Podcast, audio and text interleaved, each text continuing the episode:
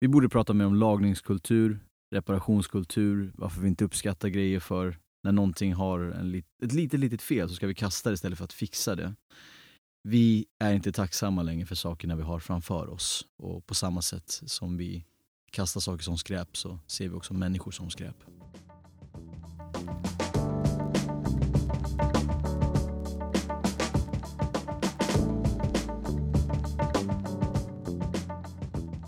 Välkommen till Slow Fashion-podden. Jag heter Johanna Leiman och med mig idag har jag Gurgin Bakircioglu och vi ska snacka ja, lagningskultur.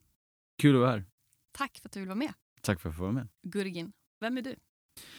Um, jag har gjort karriär på topp av min karriär men jag hade en fast anställning och, och pengarna flödade in och sen slösar man dem som den medelklass man är.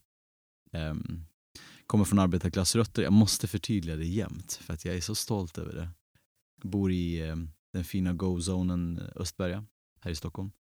Och eh, till yrke är jag programledare i tv, radio, podd. Men föreläser en del, har snackat en del om minimalism och veganism och så här. Hur man kan leva på så lite som möjligt. Prislappen på en människa, liksom. hur hög är den egentligen? Alltså i mat, i konsumtion. Och när vi bara steker omkring grejer och strösslar pengar överallt. Liksom. Blir vi lyckliga av det? Och då är ju svaret ganska snabbt nej. Men jag tänkte att eh, nu håller jag på att ladda upp här för att prata mer om klimaträttvisa. Så jag håller på att se om det finns sätt att promota en sån föreläsning på. Om det finns intresse av att så här. Finns det fler som vill veta mer om hur variationsfattig hela klimatrörelsen faktiskt är och vilka kunskapsluckor vi har. Idag när vi pratar om klimaträttvisa så är det ganska mycket urfolk men vi pratar ganska sällan om, eller till och med jag ska säga aldrig, om eh, 33 procent av de som bor i Sverige med invandrarbakgrund eller 20 procent som har synlig minoritetsbakgrund som ser ut som mig.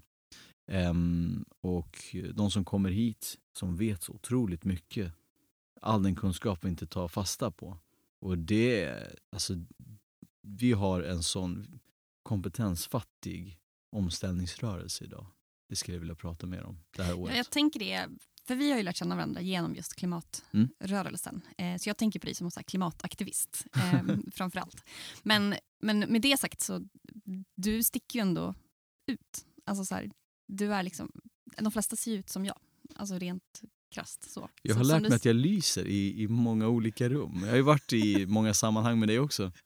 Och alltid uppskattat att du, du säger sådana saker som jag bara, nice att Johanna säger det.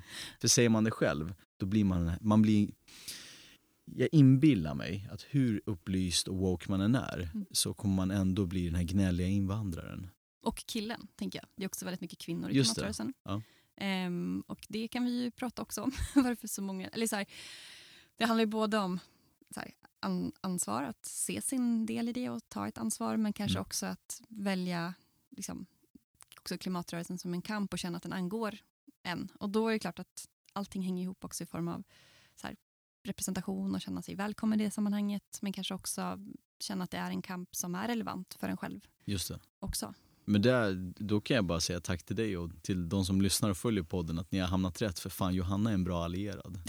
Nej, men det är här, vi måste också se klimatrörelsen som en stark hybridrörelse för just feminism, för hbtq-rättigheter, för antirasism och förstå att eh, liksom, det går inte att kämpa mot sexism och rasism på en döende planet. Det kommer bli...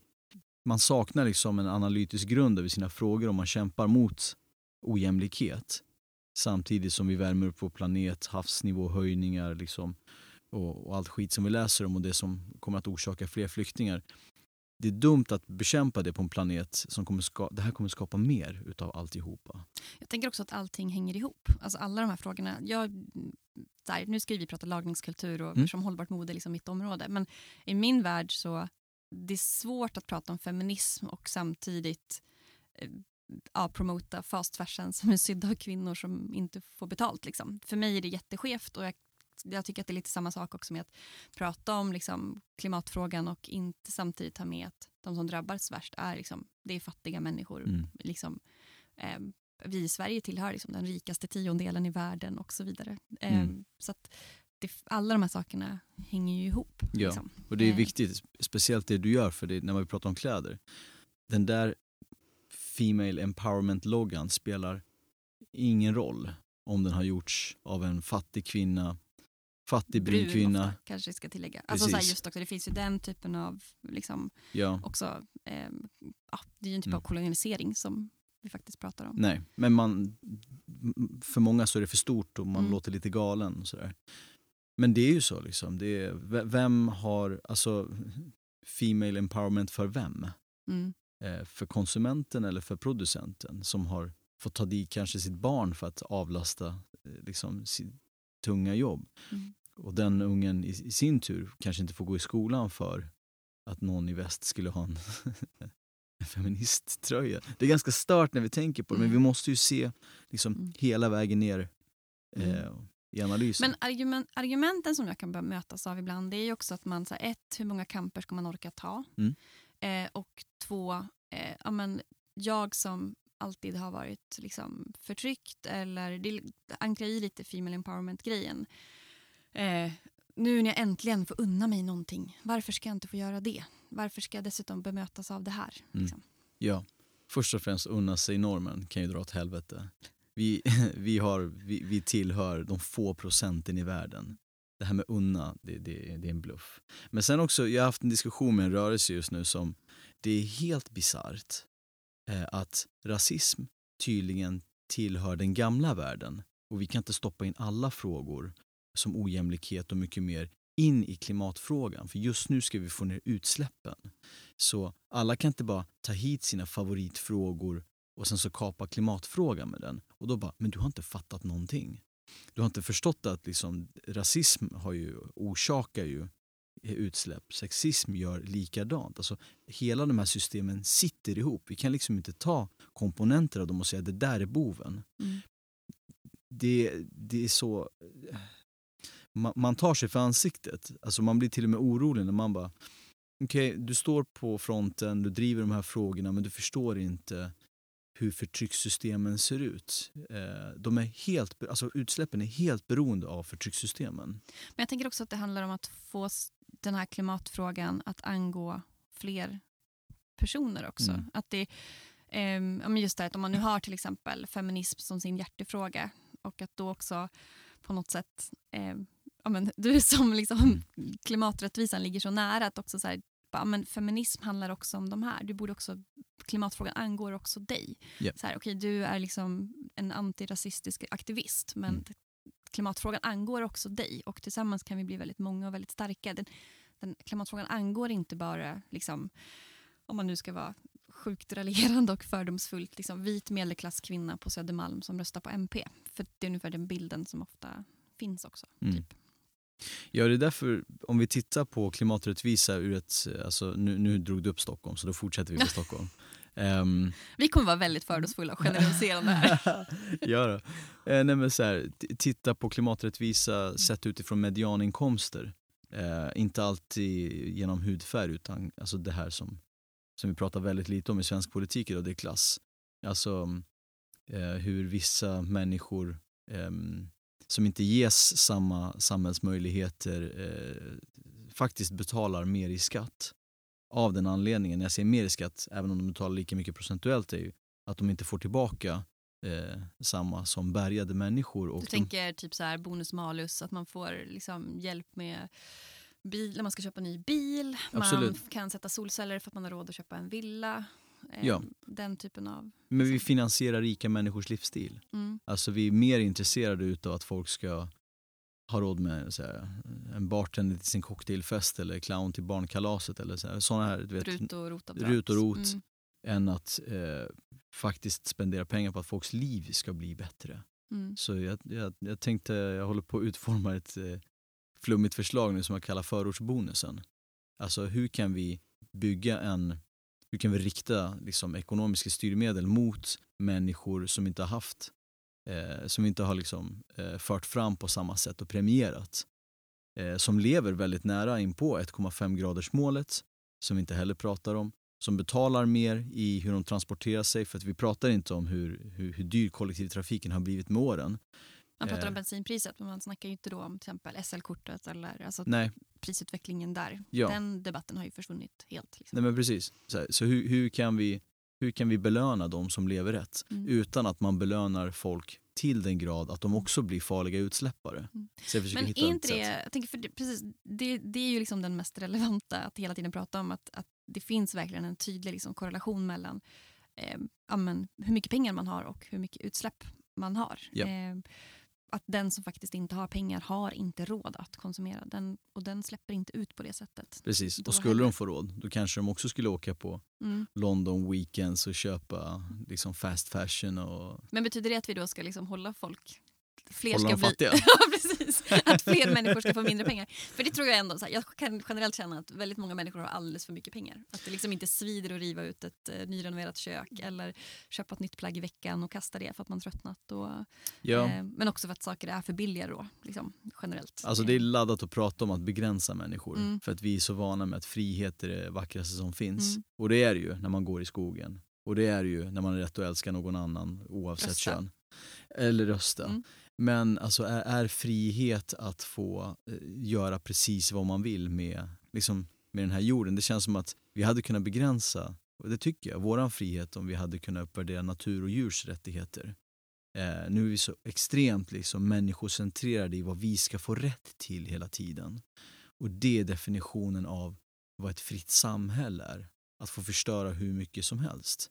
Det tycker jag är intressant. Alltså det finns ju, nu vi bara spårar, vi kommer Mm. prata om lite Ja, ja. lagringskultur och kläder också, men det, allt de här sakerna hänger ihop. Att det är också det här med man pratar om terminologi, att hur vi, har, att vi liksom exploaterar naturen, att vi utvinner naturresurser, att vi har liksom den typen av begrepp på allt det här. Vi Mm. liksom, det är inte så att vi lever med naturen eller att vi Nej. liksom, bara där har vi tappat en del av liksom, eh, grunden så. Men jag tänkte på det du eh, var inne på också, det här med att det finns, de, det finns väldigt många som lever nära liksom, 1,5-gradersmålet. Det vill säga att man ja, inte renoverar sitt kök jätteofta eller flyger överallt eller äter stora mängder kött. Alla de här sakerna, liksom, kör en bensinbil. Ehm, och med det sagt, så vi i Sverige globalt sett så är vi överklass. Eh, oavsett om vi har Även vi, många som har lite pengar är ju en typ av överklass Mm. globalt sett. Liksom. Och det pratar vi ju väldigt sällan om. Eh, men att man premierar ju inte och man pratar ju inte heller om de som... Att, att vara fattig är ju... Det är klart att det finns ett stigma kopplat till det. Men tänker du att det finns en poäng att också då på något sätt så här, dina tankar om just så lagningskultur, Mm. att så uppvärdera kunskap som finns, ett, ett sätt att leva. Det är mycket finare på något sätt att vara den som har pengar, medelklass eller, och sen aktivt välja någonting annat kontra att tvingas till någonting. Just det. Ehm, Lång, men ja, Nej, jag, tankar. jag, jag, jag vet vad du menar för att det, det pratas ganska många, ganska ofta om sådana som mig som har liksom byggt upp ett liv i Sverige och sen så hoppar man av det. Alltså så här, vi, vi ekorrhjulsavhoppare. Att det är ett privilegium i sig. Ja, och då blir man så här, oh, wow, oh, nu ska du leva enklare och nu ska du liksom så här, eh, leva billigare och så. så. Eh, men det finns ju de som aldrig har, alltså jag är downsizad men det finns de som aldrig har upsizat. Men det är inte lika häftigt för du är ju i grunden lite misslyckad. Men här är vi någon som har lyckats på liksom vårt samhälles villkor som nu visar vägen för något annat. Liksom. Och då kan man lyssna på den personen. Då får man någon form av cred för det. Och det är ganska sjukt. Um, men det är, det är en referens folk förstår. För att eh, Vi alla går ju till jobbet, köper, sliter och slänger och kan inte uppskatta grejer. Men när vi eh, ser typ en eh, fyrbarns somalisk mamma i en plats som Rinkeby eh, i trångboddheten göra någonting liknande som kanske någon ja, men så här, i kulturkvarteren Södermalm här i Stockholm skulle göra. Ehm, då är det inte lika häftigt. Alltså, de, de här eh, somalierna i Rinkeby har handlat second hand långt innan det blev årets julklapp. Då var det inte häftigt. Och det, det är därför vi vet inte vad eh, hudfärg betyder för oss. För det är så normalt att när många vita svenskar gör någonting eh, i grupp, då är det trend. Eh, och- Normerande. Precis, det är normerande och du, du får utrymme i Nyhetsmorgon för att prata om den, hur, hur du hittar de finaste loppisfynden och så. så. Eh, och det, det, är en jättebra norm, det, det, jag slår inte ner på det. Jag menar bara att så här, det finns vissa människor som aldrig tillåts få vara med och forma ett samhälle. Eh, och även om de gör det samtidigt som trenden pågår så är det lite trashigare när de gör det. För att de behöver göra det för överlevnad. Så, Men är det inte hela tiden just den här, liksom det aktiva valet kontra att tvingas in i någonting? Precis. Att det är det, man inte har då aktivt valt det? Ja. Men Ehm, det, det, det är också en så här, det, det är en matrix vi också är helt blinda för. Ehm, att det finns eh, folk som lever i, i den svenska liksom, relativa fattigdomen. Eh, folk med annan bakgrund än liksom, majoritet svensk-vit eh, vet så mycket. Och om vi tillåter dem få leda så tror jag att vi kommer att få lära liksom, oss väldigt mycket på, på riksnivå. Och så här. Ehm, det är väldigt mycket intressanta grejer som sker inom vissa grupper och kvarter och områden i Sverige idag som, som kallas för eftersatta. Som, som vi inte riktigt eh, studerar eller använder som exempel. För att det görs inte under parollen klimat. Och det görs inte heller av fältbiologerna, Fridays for Future, liksom XR, alla de här organisationerna som är jättemycket. Um, och därför så får de inte samma eh, utrymme för att de exponeras inte. Och de hamnar inte i de forumen. De hamnar inte på någon så här Älvsjömässa. De bjuds inte in till paneler. De, mm. liksom, kom, det är ingen som kommer hem med kamera till dem. Liksom. Men jag tänker också, det är så bra att vi sitter här för vi har ju olika bakgrund. Alltså du är uppväxt i Gottsunda bland annat i Uppsala. Jag är född där, uppväxt på landet Okej, faktiskt. ja, men, okej. men- men då har du ett annat perspektiv. För det var Mm. det perspektivet jag ska lyfta också. Precis, men du är född i Gottsunda, eller hur? Mm, ja. Och sen är du uppväxt på landet. Och det är ju jag också. Eh, just det här att så här, geografi är ju också en, en parameter i det här. Eh, att här, det är otroligt också Stockholmscentrerat. Mm. Det finns ju väldigt många saker som händer i, norr, alltså så här, i Norrbotten, i liksom, Jämtlands inland. Det är så här, men det pratas inte heller om, för det når inte fram. Ehm, för att det är så snäva cirklar ändå. Ehm, så. Och Mm.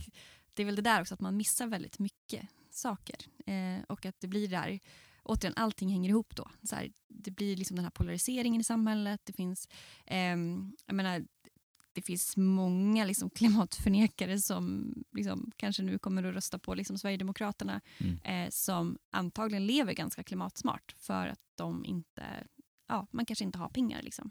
Men det är, här, det är en annan diskurs typ Mm. i det där kopplat.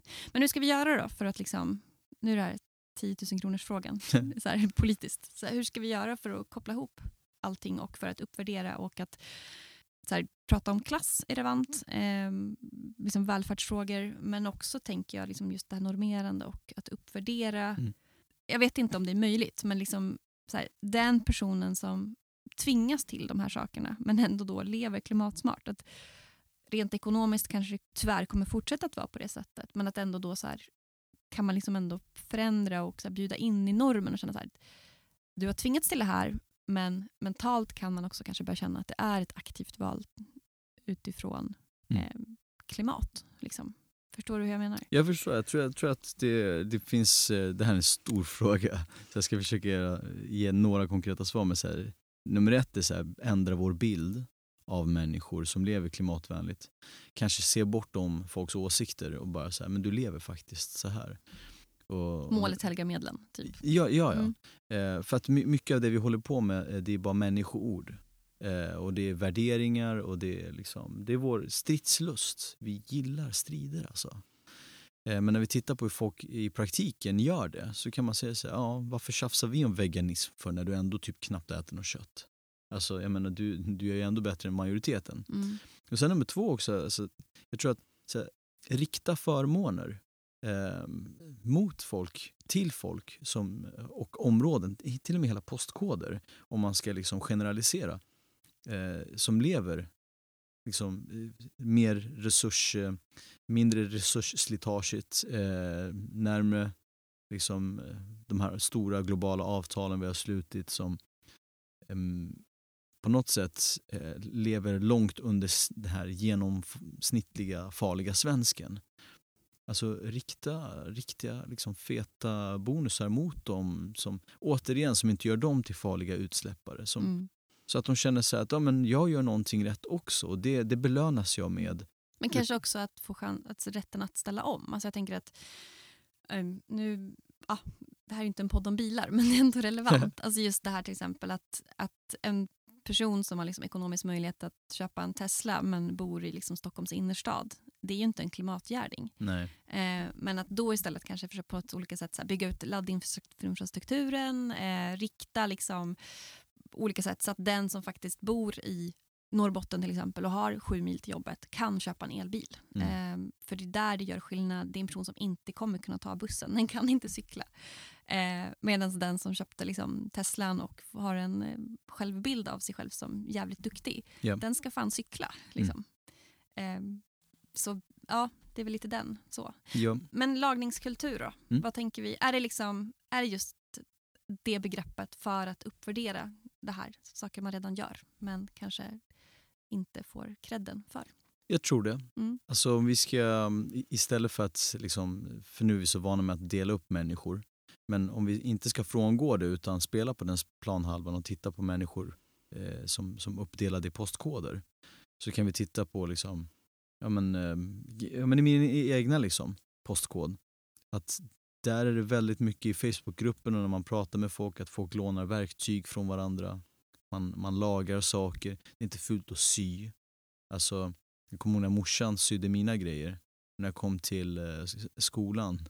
Hur, hur, man, eh, hur man verkligen så här, retade alla som kom med, som hade lappar på jeansen. Och så um, och sen så nu, jag kan ju se i Östberga också så här, hur, hur, vissa har liksom lite sömmar som man, man ser att det här gjorts hemma. Liksom. Eh, det måste, man måste förstå hur revolutionärt det är, hur radikalt det är. Det är lika radikalt som att odla sin egna mat som att laga sina egna kläder idag. Mm. Att veta att här, jag är inte beroende av stora system. Men vi måste bara se dem som gör det Nat alltså av sin natur och inte för att det blev en trend. Som att det, finns, eh, det finns väldigt mycket att lära sig här men de har inga Instagram-konton, de har inga fina blogg, eh, liksom inlägg. De, eh, de har inga Insta-stories med dagens eh, skjorta som jag fixade en ficka på. Liksom. Mm. Hur, vad tycker ni om det här? Det finns ingen omröstningsknapp på deras verk. Det bara sker. Mm. Och, och den normen, om den redan är så stark och befäst där, då tycker jag att man ska liksom våga haka på. Allt det här börjar egentligen med att man måste lära känna människor utanför sin krets. Att eh, ty, till exempel våra public service-medier måste flytta sig från Oxenstiernsgatan. Att våra mediehus inte är fast i Frihamnen här i Stockholm. Alltså att man, man tittar på eh, de underbevakade områdena. Så bara, det måste finnas skitmycket grejer. Och det gör det. För mm. Man kan åka ut till de här kolonilotterna. Man kan se hur de möts genom jorden hur de eh, liksom, eh, jag, jag var och besökte en, eh, en eh, äldre man, eh, väldigt rolig alltså. Så här, fun fact, så här, Henok Goitom, AIK-spelarens farsa faktiskt. Eh, hur, hur han odlar jättemycket ute i Husby. Och han bara, det här är arabiska paprikor och det här är turkiska gurkor. Det är så, alla grejer han odlade kom från något annat land. När de kommer från hemlandet så har de med sig olika frön och så odlar de på samma sätt. Och det var så himla fantastiskt. Hela den kolonilotten eh, kallar de för FNs generalförsamling. Alltså området liksom? Ja, ja. Väl... för det är så här, du vet, de pratar inte ens svenska med varandra, men de kan prata om hur de odlar med kroppsspråk. Mm. Och det är såna vi är egentligen. Eh, vi borde inte vara fokuserade på att min grammatik är rätt eller om jag har rätt brytning eller dialekt. Är det du vet intressant för mig eller inte? Och om vi ska ställa om för framtidsfrågor så måste vi liksom våga säga ja på den frågan. Det är intressant för oss att veta hur sätter jag fast min sula på den här skon? Jag behöver inte kasta två par skor mm. för att jag har ett litet fel på, på någonting. Men, det, men, det, men då gäller det också att det liksom når till media. Alltså det, tänker, där finns det också alltså research.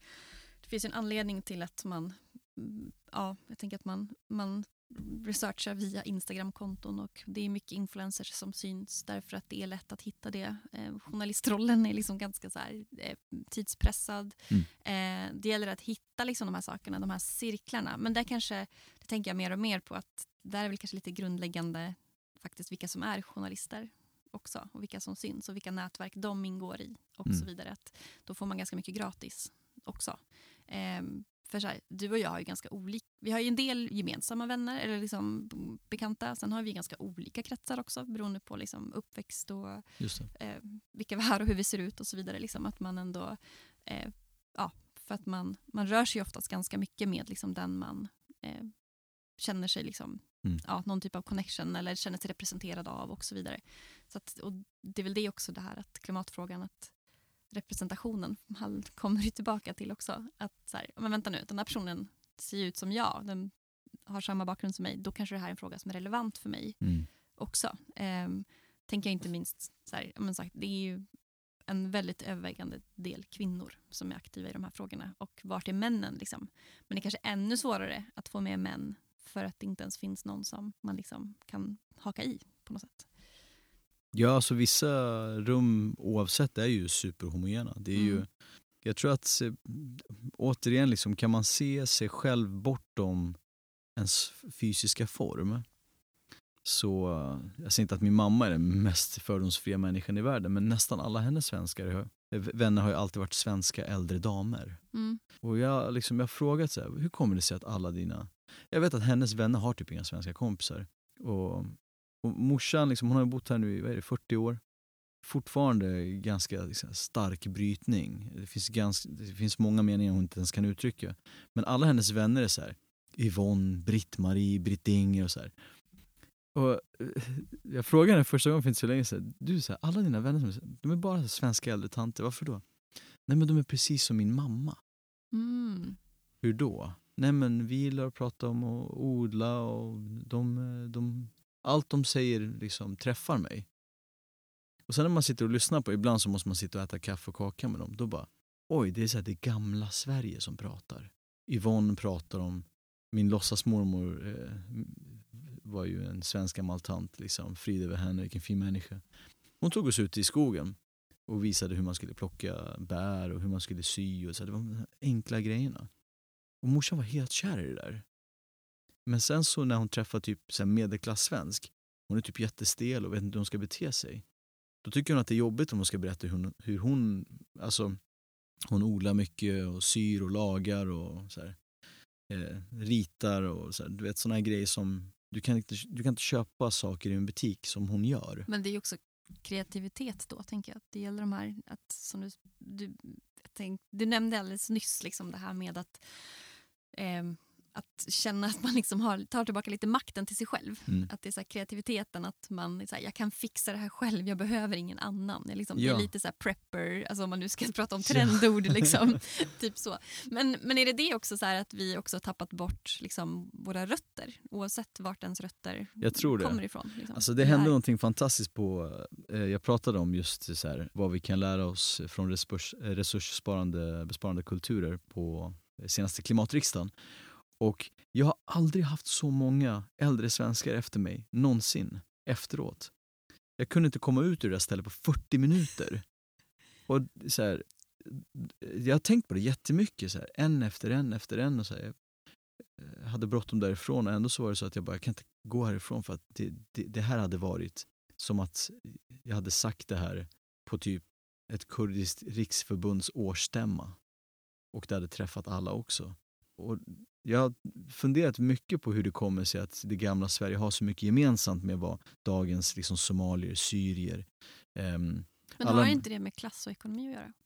och kunskap. Mm. Jo, men jag tänker att man också har tvingats till den här kunskapen för att Jo, de här resurserna har varit dyra och värdefulla och man har inte haft råd. Alltså det är bara att titta på liksom, ja, men, till exempel då kläder, hur Precis. mycket mer vi köper och hur mycket mindre pengar vi lägger. Jag pratade med Mm. min mamma, hon var så här, nej men när jag gick i högstadiet, jag hade ett par byxor liksom, så fick jag tvätta dem på helgen. Ehm, ett, ett par byxor som jag kunde ha i skolan. Mm. För att, och så räknade hon ut, hon bara, fan de kostar typ 700 spänn. Det var de billigaste, billigaste liksom, från Domus. ja. Ehm, alltså mot, med dagens pengar liksom. Jo. Men si- situationen de har växt upp i har ju Ja. format dem. Ja. Och det är någon form av överlevnadstänk och det överlevnadstänket gör också att de är ganska duktiga på att veta vad som är viktigt och oviktigt. Mm. Och det var ju inte de när, när, alltså när det här viruset slog till över hela världen. Det var inte de som köpte toabalar och hundvalpar. De levde ju sitt liv så som de brukade göra. Alltså snålt, eller ekonomiskt ska vi nog säga, eh, rimligt. Eh, liksom. Jag, jag, vet inte vad det är riktigt men det finns, det finns någon uppskattning där och någon tacksamhet och den är svår att förstå idag. För idag när vi ska förstå den så ska vi åka på någon så här helgretreat som kostar 15 x moms. På Bali. På Bali för att förstå den. Just det. Ja, men det är, det är väldigt mycket det här också. De, det är inte den här självcentrismen. Alltså, um, de söker inte, de försöker inte läka själva liksom. De läker oftast i grupp. Där man pratar om individen kontra liksom, kollektivet och Ja. hur den förändringen har skett också. Det här med, återigen man pratar om så här, om krisen kommer, vad är det Mm. viktigaste? Ja, det är att känna sina grannar. Det är Precis. inte vilka saker du har hemma. Ja. Alltså, den typen av saker. Och det är också ännu en så syntax som man måste spränga. För det är ju, det- den är egentligen det svåraste. För nu när vi pratar om prepping, eller, till och med in- inom reparation, så är det mycket så här, hur ska jag göra det? Hur ska jag lösa saker och ting? Så det är också så här, vi är verkligen marin, marinerade av hyperindividualism. Så det skulle också kunna vara då så här, jag är inte proffs på att laga den här grejen, men min granne är, jag bjuder på middag. Precis, ja. Men det kräver också att jag måste kunna umgås med min granne. Det kräver att jag måste ha social skills for that. För nu är det väldigt mycket så att man är så här, jag behöver mitt egna utrymme. Jag fattar inte det. Jag är uppväxt i en villa med 14 pers. När folk har sagt att jag behöver mitt egna utrymme, jag har blivit så här, varför då? Men det är för att jag vet inte hur det är och jag märker att när man själv uppväxt i det, att det kan vara när jag flyttade till min e- första lägenhet som student, alltså, jag kämpade mot depression. Jag visste inte hur man gjorde det där. Du var ensam. Liksom. Ja, jag var uppväxt i ett rum med alldeles för många människor hela tiden. Du kan inte byta om någonstans. Jag säger inte att det var fantastiskt heller.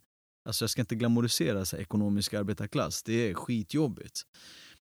Av en anledning. För att du påminns om att du har det sämre hela tiden av andra. Men om du ser det du har framför dig så bara, det här är ett nice liv, vi har varandra. Mm. Men jag tänker också det är just den här den relativa, liksom, eh, att men, jag har tänkt på det, så här, vad är det värsta jag ska kunna göra mot mina barn? Det är ju att, liksom, det är ju att växa upp i ett väldigt, väldigt rikt område och bara, bara ha normal inkomst. typ. För då blir man ju liksom... Ja, alltså, det är så här, okej, när alla andra åkte på sportlovet till Alperna Ja. liksom, och man själv bara, ja, vi åkte till fjällen så här, Mm. i Sverige. Det är ju fortfarande jävligt glassigt och privilegierat men i den kontexten så blir det ju ja, jobbigt. Liksom. Ja. Men med det sagt då, då kommer vi tillbaka lite till det här med liksom för nu pratar vi om någonting, vi vill liksom uppvärdera de här sakerna. Yes. Men jag tror att om man är i det här så kanske man bara känner så här, okej, fina ord, kul, men jag vill fan bara ha pengar, jag vill bara Ja. unna mig, jag vill bara spendera. Nu när jag äntligen kan det, eller jag har jobbat mig mot det, Mm. vad fasen, liksom, då måste jag väl ändå få göra det. Typ. Jag tänkte på, um, jag läste ett så himla bra citat i DN häromveckan, eh, 21 augusti från eh, Evin Sechin, Mm. som sa att, eh, som en jurist och för detta politiker, att så här, vad köper du inte? Och på det svaret så sa hon second hand. Och jag tyckte det var så intressant liksom, svar. Att så här, Trots att jag har suttit i styrelsen för Stadsmissionen och tycker att de har jättebra verksamhet så kan jag inte handla kläder på second hand. Det påminner mig om flykten och lukten av min egen fattigdom som barn. Mm. Ja, vi, vi alla har ju olika erfarenheter. Mm. Ehm, Jag ja, tycker det är ju inte heller, man kan inte heller, alltså den erfarenheten kan man ju inte heller bortse ifrån. nej. Det finns ju också många som har den historien. Alltså återigen, valet kontra inte valet, att bli tvingad liksom, till någonting och vilka typer av känslor som är kopplat till de här sakerna. Eh, det finns ju, Myrorna gjorde någon undersökning för ganska många år sedan där man kollade, eh, man pratade med några elever, alltså man gjorde det som en enkätundersökning, attityderna kring second hand. Liksom. Och man då, då var man så här på Järva och där var det många som sa nej men jag, jag tycker inte att det är schysst därför att det är så kopplat till det som Evin pratar om. Eh, och sen så var det liksom, eh, pratade man med någon innerstadsskola, typ Vasa Real eller någon i Stockholm. Och där var det många som liksom av ja, men, så här gruppskäl. Eh, man kanske gick estet och man uttryckte sin personlighet kopplat till second hand. Att det blev liksom en identitetsmarkör på ett helt annat sätt. Eh, och då blir det återigen det här valet kontra inte valet. Liksom. Eh, och att det var helt olika. Där var det väldigt så här, positivt. Men det var ju för att man också kunde välja att köpa liksom, dyra märkeskläder. Mm. Medan då kan man inte det. Nu, så här, det är klart att det finns pengar i innerstan, eller personer i innerstan som inte har pengar och Mm. mm. så här, barn som har pengar. Alltså det är inte så. Men om man nu tittar på ett generaliserande liksom, strukturellt plan. Eh, Ja, alltså, ingen gillar ju att göra någonting av tvång. Nej. Eller, eh, det är också att andra hand är ju, för det första det är norm över hela världen men det, har, eh, det är också förknippat med tvång, ett måste. Om jag inte gör det här så får jag det inte alls för jag har inte råd med det nya. Så den här nynormen är också, jag, jag vill inte liksom sönderindividualisera det här, eh, liksom utsattheten är stort. För att vissa tvingas till att göra det. Alla har inte råd med allt. Och eh, här hade vi kunnat lösa väldigt mycket med stor politik. Så det är därför jag, liksom, jag stirrar helst inte på, det är så jävla osmakligt när man tittar på hur, hur folk gör sina val, speciellt i, i ekonomisk utsatthet. Så här. Det är så många såna här, när jag flyttade ut i husbil så var det många som eh, ifrågasatte mig och sa så här, hur kan du göra det, så här, sålde allt och köpte en husbil, när det är många som tvingas att leva så. Och jag funderade ganska många år på det där. Betyder det att jag inte kan välja det för det? Alltså, har jag, ska jag skära av mina lemmar och inte göra något val för att där är ett tvång för andra att de måste leva på jul när det var ett val jag hade gjort för mig. Så att jag tror att eh, allt är inte vad det ser ut som för alla. Och det, mm, Men kan man kapsla in, kan man liksom göra, kan man underlätta då för den som tvingas leva i ett hus på jul genom att du aktivt väljer det? Kan, kan din, ditt aktiva val bidra till att det blir lite mindre stigmatiserat för den det, som tvingas? nej, det, vet, ja, det, det vet jag inte heller för att det kommer göra så att det finns olika läger av, eh, av det där. Eh, av den som Jag tycker just om man, alltså att man Tvånget, tänker att man ja. förflyttar normen på något sätt. Att man, eh, ja, men jag skrev ett, eh, ett inlägg på Instagram innan sommaren som fick väldigt mycket spridning om just det här med att klä sina barn i liksom second hand och lagat. För att det finns väldigt många föräldrar som, som inte vågar göra det eller kan göra det för att man känner att man är så ifrågasatt i sitt föräldraskap i övrigt av olika skäl. Mm. Eh, och då liksom vill man verkligen lämna ett oklanderligt barn. Liksom. Medan jag då som är privilegierad medelklass, jag kan prata för mig, jag har bra relation med förskolan, jag vet att jag alltid kan argumentera för min sak. Eh, jag har inga problem att lämna mitt barn med lappade knän på Nej. tights. Och jag hade aldrig ens tänkt på den här frågan förrän en kompis som är förskollärare, eller jobbar i förskolan berättade för mig. Att den med minst, hennes spaning var liksom att den med minst pengar kom oftast med nyast kläder. Och hon tyckte att det var sorgligt. Liksom. Mm. För att det var liksom, de behövde lägga sina pengar på andra saker. Nej, men jag, jag hör dig, men jag tror att för att bara ge ett rakt svar nu, så här, Mm. vad är frivilligt och ofrivilligt? Allt för ofta så används ofri, ofrivilligheten av någonting som vi borde göra i grupp som ett motargument. Och eh, jag, jag hör ganska ofta, jag har hört den från väldigt många som Alltså så här, privilegierade människor, eh, fördomsfullt, som bor liksom inne i innerstäder när jag varit och föreläst. Som säger så här, Storstäder. Storstäder. också. Ja. Ja, som, som är så här, ja men alla kan inte bli veganer. Vad tänker du på då? Jag vet exakt vad de vill komma till, urfolken. Mm. Eh, ja men det finns ju de som måste jaga för sin mat och så här. De, deras överlevnad hänger ju på kött. Okej, men du menar att så här, det här är folk som gör det för sin absoluta överlevnad. Är du en av dem? Och då använder man sin frivillighet, sin fria vilja, kopplar den till folks ofria situationer och säger att ja, men min situation är som den, men det är den inte. Mm. Och det är, ett, det är ett ganska vanligt sätt att kapa folks utsatthet på. Det är jävligt oskönt. Mm. Ehm, och man förstår inte hur man spelar ut viktiga frågor genom att peka på dem och sen visa att ja, men jag och, och den här personen i utsatthet är samma människa. Liksom. Bara för att någon, inte, någon har förknippat mycket dåligt med second hand så betyder det att jag inte heller behöver köpa det. För att alla i hela världen hade ju gjort samma val som mig om de hade haft pengar.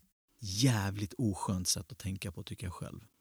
Men sen, liksom med all respekt för folk som har eh, liksom, inkapslat jobbiga, traumatiska händelser till någonting specifikt som vi borde göra i framtiden om vi ska klara liksom, vår globala överlevnad. Eh, jobbigt som fan, men nu är vi här. Mm. Och eh, vi, vi kan bara liksom, Mm. än, ändra vår stora syn på det. Det kommer alltid finnas de som har jobbiga känslor mm. kring det för att det har varit ett tvång för dem. Liksom. Mm. De har inte velat vara där.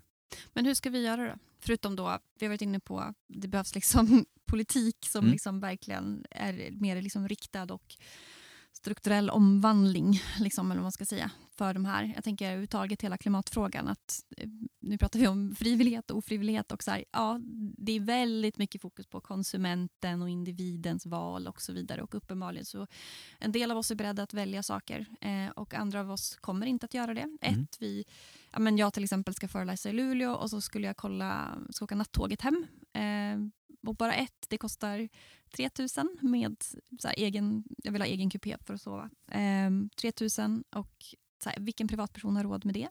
Eh, sen visade det sig att nattåget går inte. Det var fullt prick då. Så bara, hur ska jag göra nu? Och så kollar jag så här, jag vill inte flyga, har inte gjort det på fyra år. Eh, flyget kostar 400 spänn. Eh, och då bara så här, och då är jag så här, jag är sjukt aktiv i att jag inte vill flyga. Mm. Eh, men för den som bara står där och så ja, jag skulle gärna ta tåget, men då det är så tydligt då, där behövs det ju politik. Liksom. Ja, ja. Och samma sak med liksom, kläder eller textil. Eller så här. Vi, kan prata om, vi kan prata om lagningskultur, eh, men fortfarande om jag går och mm. lämnar in någonting hos min skräddare så kostar det 150 kronor. Jag kan klicka hem någonting på Shein för 29 som är nytt, eh, som gör att jag faller in i den här normen av nyköp. Jag passar in i samhället, jag har inte ett lappat knä om jag nu inte är privilegierad och vill visa det. Liksom. Mm. Eh, ja. ja men det här är också så här, det här är ju, företagen älskar ju det här att vi ska göra rätt val bara. Men när det är himla lätt att göra dåliga val hela tiden och de finns precis överallt kring oss. Liksom, då kommer ju folk ta 400 spänns flyget. Ja, jag kan inte klandra någon. Jag, det enda jag känner när jag liksom såg det här det var så här, det behövs politik för mm, det här. Det ja. behövs liksom det behövs en helt annan infrastruktur för att det behöver vara liksom alla de här liksom, de klimatsmarta liksom, alternativen, framtidens alternativ. Det måste vara liksom, tillgänglighet, det måste vara attraktivt, det måste vara härligt, det måste, liksom, det måste vara alla de där sakerna.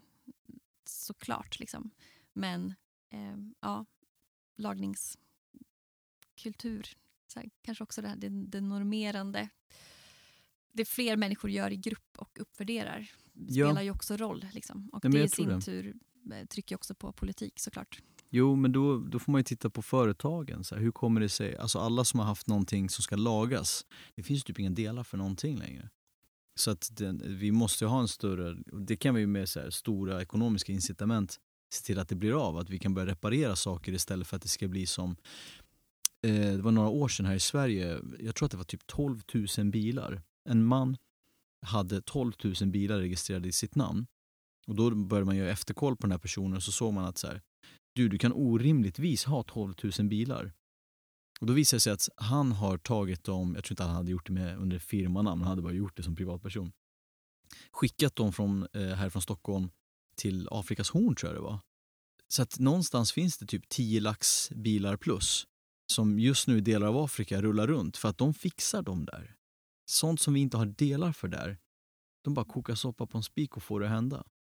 Varje gång jag har haft något så problem med, med någon grej, då har det varit så här, men, köp en ny. Men vad fan, den funkar ju liksom. Det kan vara en liten spricka i sig. Ja, men som, som en så enkel grej som min förra telefon. Jag skulle byta batteri på den. 1700 spänn.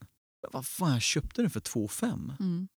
Alltså, det men... finns liksom inga incitament till att göra det. Nej. Så. Men det tänker jag, allting som jag brukar tjata om, mm. att det är för billigt. Liksom. Det nya är ju felprissatt. Ja. Och det är väl kanske lite det också jag kan bli lite trött på i politiken, att man hela tiden pratar om man är så himla lös. Man pratar liksom om lösning eh, medan så här, alltså så här, ja, nu ska vi eh, så det är jättefint att man vill liksom göra ett avdrag för att göra det billigare att reparera och sådär. Men jag är lite mer så här, jag skulle hellre bara vilja att det dåliga blev dyrt för då kommer allting att ja. lösa sig. Ja. Så här, man kan tycka vad man vill om liksom marknaden men där tror jag ändå marknaden skulle lösa det. Att det är så här, mm. okay, men om det är dyrt eh, med nytt för att det kostar sitt verkliga pris i utsläpp och så vidare. Liksom, då skulle det ju, det finns ju supermycket kreativa människor som bara säger okej okay, men nu jävlar. Mm. Det kommer bli skrädderier, det kommer bli delningstjänster, det kommer bli allt kommer liksom, man behöver liksom inte berätta vad lösningen ska bli utan man kan bara okej, okay, eller som med bilar, det är,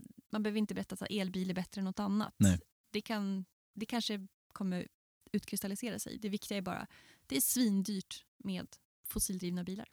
Ja. Punkt. Det är alldeles för lätt Utsläpp. att göra fel. Utsläpp är svindyrt. Mm. Eh, lös det liksom. Mm. Och där finns det ju mycket, så här, väldigt många människor som då aldrig får kanske då komma till tals, som har massa av de här idéerna egentligen.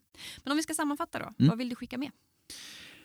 Det finns folk Konkret liksom. konkret. Eh, ja, men till eh, klimatrörelsen så kan jag väl bara säga att fan vad bra jobbat. Det finns eh, mycket att man bärsar sig själv och så. Jag, man hör det jätteofta. Så, ja, men det, det, vi är för många, det är alldeles för många vita medelklass. Jättebra med insikter. Vad är lösningen? Det finns eh, flera initiativ ute i de flesta utsatta områden. Jag ska säga arbetarklassområden för att göra det enklare för oss. Liksom för att klass har ingen hudfärg längre känns det som. Och där kan man hitta ganska många existerande initiativ. Eh, där kan man ha en stark rekryteringsbas för, för människor som inte själv ser sig som omställare. Mm, jag tror att man, de måste få veta vad de gör utan att de själv, liksom själva titulerar sig som det. Men om de gillar natur och miljö, absolut. De, fl- de flesta har i sina hemländer haft med det här att göra och sett hur deras mark har ändrats från säsong till säsong och levt mer resurssnålt. Det finns enormt mycket förstahandskompetens där ute. Och sen så eh, nummer två, så här, politik. Mycket, mycket politik.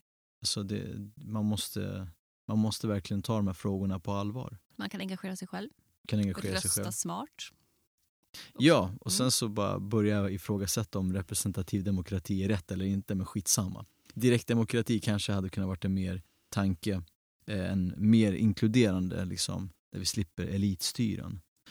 Men eh, där vi, där vi skulle kunna köra, liksom, det finns många realistiska förslag. Alltså Mm. rikta, nu kör vi inte medborgar eller basinkomst för allt och alla här, men gör lite experiment på folk i utsatthet.